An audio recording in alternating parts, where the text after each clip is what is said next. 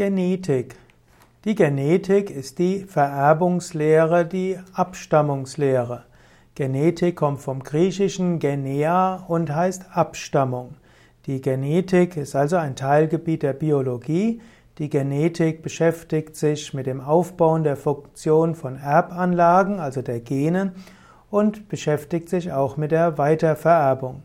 Es gibt die sogenannte klassische Genetik, die untersucht, wie die Gene die Nachkommen beeinflussen, beziehungsweise welche Gene sich wann durchsetzen.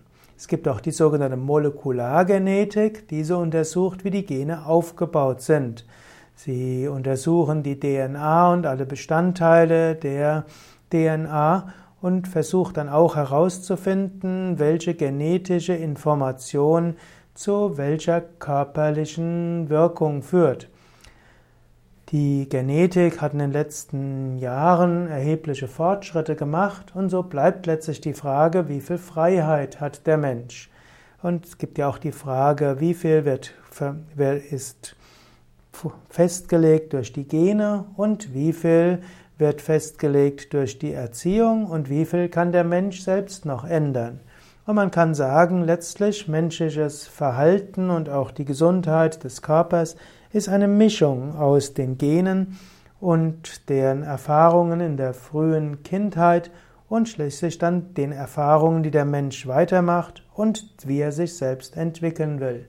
Man kann sagen, die Genetik gibt ein bestimmtes Möglichkeitsrepertoire.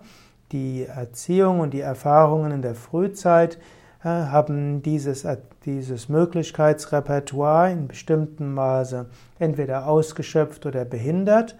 Und dann kann man im weiteren Leben schauen, wie man das Möglichkeitsreservoir weiter ausnutzt oder auch nicht. Vom Yoga her würde man sagen, man sucht sich einen solchen Körper aus, der einem die Erfahrungen geben kann, die man für seine karmische Entwicklung braucht.